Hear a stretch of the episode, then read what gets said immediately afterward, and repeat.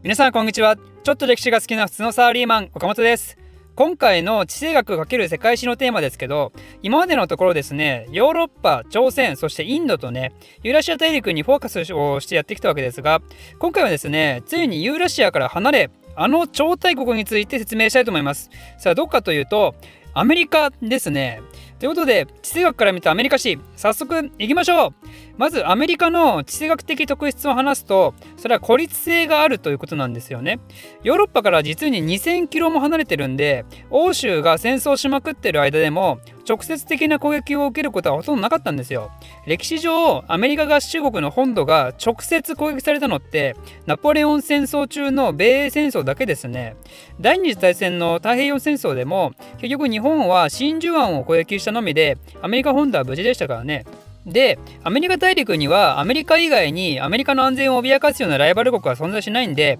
それゆえに孤立性がありそして言ってしまえば欧州諸国の紛争から自由だったわけですね。つまり地政学的に言うとアメリカっていうのは島と同じなんですよ。巨大な島ね。で島の特徴としてはヨーロッパの時にも話をしたようにオフショアバランシングっていうのがありましたよね。なんでアメリカはその地の利を生かしてですねアメリカにとって脅威になり得る存在が世界に現れないかそれを大陸の外からじーっと観察してですねそしてそういう勢力が仮に現れた場合他の国と同盟を組んで叩くとそういう戦略が可能だったわけですね。そんなアメリカっていう国、この国が果たしてどのように成立したのかっていうのは、実はですね、こちらも私が過去一つ、あの、一つのテーマとして取り上げたことがありますんで、あの、アメリカという国はね、イギリスから独立するまでね、アメリカ独立までの道っていうシリーズがあるんで、ぜひそちらをご覧になってください。ということで、えー、そのアメリカが独立してから以降の話をちょっとすると、アメリカが独立した時点では、東部の13州だけだったわけですよね。つまり今のアメリカの一部しかアメリカではなかったんですけど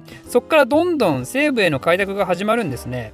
この西部開拓の動きが本格化したのは19世紀からなんですけどいわゆる西部開拓時代ってやつあのカウボーイとかねガンマンとかあの草がコロコロしてるやつとかそういうイメージがあるやつですね。西部を開拓するといってもそれは決して誰も住んでいない荒野を開発したわけではなくてもちろん誰かしら住んでますからね。あの原住民の人たちがね。なんでそういう人たちをどんどん辺境に追いやりながらアメリカは自分たちの領土を広げてきます。でついには現在のテキサスからカリフォルニアに至るまでまでの広大な領土ね。ここってもともとメキシコ領だったんですけどメキシコを戦争でぶっ飛ばしてここもアメリカのものとしてしまいます。なんでそういう西部側の町の名所例えばロサンゼルスラスベガスコロラドとかはですねこれらはスペイン語由来なんですね。なぜならもともとメキシコだったから。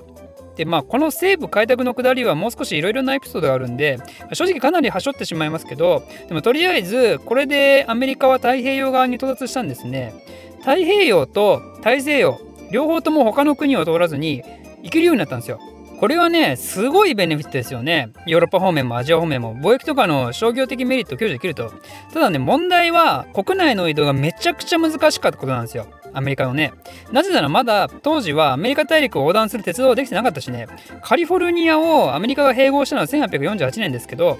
あの大陸横断鉄道ができるのはその20年ぐらい後ですからねなんでそれまでは馬とかで移動するっけないんですけどでもいかんせんロッキー山脈あるからね、まあ、難しいんですよ人や物資が国内を移動するのが。となると東海岸と西海岸を結ぶ海路が開拓されるようになるんですね。ルートは基本的に3つあって一番近いものから言うとカリブ海パナマ経由ただね、パナマ運河ができるのは1914年なんで、それまでは道中で鉄道使ったり、また船使ったり、乗り換え多くて高いんですよ。なんであんまり割に合わんと。で、2つ目は、南米大陸をぐるーって回るっていう、回っていくってもの。ただね、ここも距離的にはまあ近いんですけど、この辺ってめっちゃ海荒れるで有名なんですよね。なんで、安全面からも、ここも割に合わないわけですよ。でじゃあ最後どうしたかというとなんと大西洋から希望峰インド洋マラッカ海峡上海琉球日本を経由するっていうねまさに世界一周コース。でもこれがねさっき言った乗り換えやら安全面やらで考えると一番効率がいいコースなんですよ。ということで、この回路がアメリカによってどんどん使われることになるんですよ。この結果ね、アメリカは世界各地の情報も取得することができるようになるんですよ。そんで、それが特に影響した国で言うとどうがあるかといえば、それこそ日本ですね。日本黒船来たじゃないですか。これアメリカが北太平洋で活動するにあたって、鎖国中の日本の情報を断片的に取得したからなんですよね。ちなみに日本開国の立役者ペリーさん。開国してくださいよの人この人はねメキシコとの戦争で名を挙げた人でメキシコ戦争の後には今度は東インド艦隊の司令官として上海経由で日本に来たんですよね。だからカリフォルニアがアメリカの手に落ちてなかったらねもしかしたら日本の開国が遅れたかもしれないですね。でこんな感じでどんどん海洋国家として発展していくアメリカだったわけですけどそういう事情もあってかアメリカ軍人のアルフレッド・マハンっていう人がですね海上権力史論っていう本を書いてこういうことを言い出したわけですよ。海上権力つまりシーパワーを握った国が世界の覇権を握ってきたのである。だからこそアメリカはシーパワー大国にならねばならないってことでアメリカはシーパワーへ100%全力投球の道が始まります。まずはパナマ運河の建設ね。西海岸が落とされたらシーパワーとしての力が格段に減るんでなんで西海岸がピンチになった時に早急に駆けつけられるようにならないといけない。だから一番の近道であるパナマ運河をしっかり作りましょうということで1903年にアメリカがパナマを強引に独立させてですね運河地帯の支配権を手に入れた上で1914年にパナマ運河っていうのを完成させます。そんでせっかく作ったパナマ運河なんだからここを他国に取られたらいかんってことで今度はカリブ海の支配を目指します。その上でそもそも太平洋を自分の支配下に置けば西海岸取られないんじゃねってことでハワイ、グアム、フィリピンといったところにですね米軍基地の建設を目指します。これらカリブ海と太平洋の支配を目論んで起こした行動がスペインとの戦争である米西戦争ですね。なぜなら当時スペインはキューバ、グアム、フィリピンとアメリカが欲しいとこいっぱい持ってましたからね。で、ここまでシーパワーを拡大させていったアメリカ、彼らは果たして最終的にどことの戦いを意識していたかというと、それはロシアなんですよね。当時19世紀末頃ですね、太平洋側に進出してくる可能性がある大国どうかと考えると、まあ、それはね、ユーラシアでブイブイ言わせてるロシア帝国に他ならんと。だから、マハンはロシアの太平洋進出を阻止するために、米英日独で同盟を組みましょうっていうのを言ったんですよ。ここまでしてようやくアメリカのシーパワーとしての発見は確実なものになりますねと。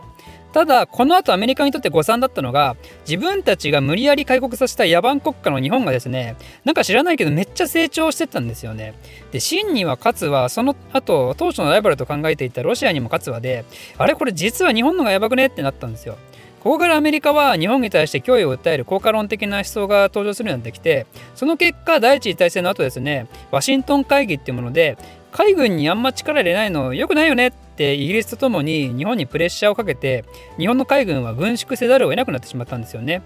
まあ、ただその10年後にはですねこの軍縮の条約を日本は無視する形で拡大を進めまくってその結果アメリカと日本は太平洋でぶつかることになるんですけどこの勝負の行方は果たしてどなたのかっていうのはまああの言うまでもないですね。第二次大戦の結果ヨーロッパ諸国のさらに疲弊が進んで国力が下がる一方でアメリカとロシアは巨大な島国ということや冬将軍といった地の利を生かして大戦乗り越えてその結果この2国が次の時代の超大国となって冷戦の時代を迎えるわけですよね。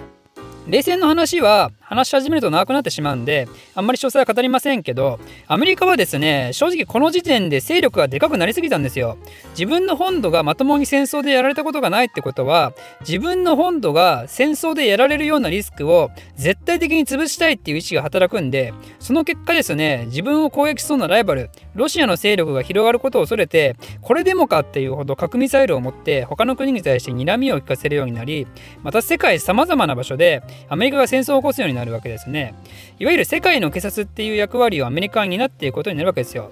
ただしその世界の警察を支えていた背景はその経済力だったわけですけどこれが80年代90年代には重工業が衰退するようになって国内で貧富の差が激しくなったりイスラム過激派との無意味ともいえる戦争だったりリーマンショックによるさらなる社会不安の不安の増大からついにアメリカは世界の警察官を辞めるって言い出す大統領が登場するわけですね。それがオバマですよね。もはや自分と関係ない場所で起こる余計なトラブルに我々は巻き込まれたくないってことですよ。それがトランプになった時にはアメリカファーストっていうね自国第一主義を取るようになるんでその姿勢がさらに顕著になるわけですね。この方針によってアメリカは海外に展開する米軍の縮小を進めることになります。この姿勢はですね決してアメリカだけで済む話では当然ないんで世界の親米国家からしたらね少なからず動揺が走るわけですよ。アメリカが影響力を弱めた分自国の自主防衛力を強めていくべきなのかもしくはアメリカから離反し新たに台頭しつつある大国中国に寄り添っていくべきなのかアメリカシーパワー帝国が崩壊しまた新しい時代がやってくるのは実はもうすぐなのかもしれない。ということで今回は以上です。岡本個人ツイッターアカウント開設。興味ある人は岡本歴史で検索してください。私の非生産的なつぶやきに興味ある方はぜひフォローお願いします。ではまた。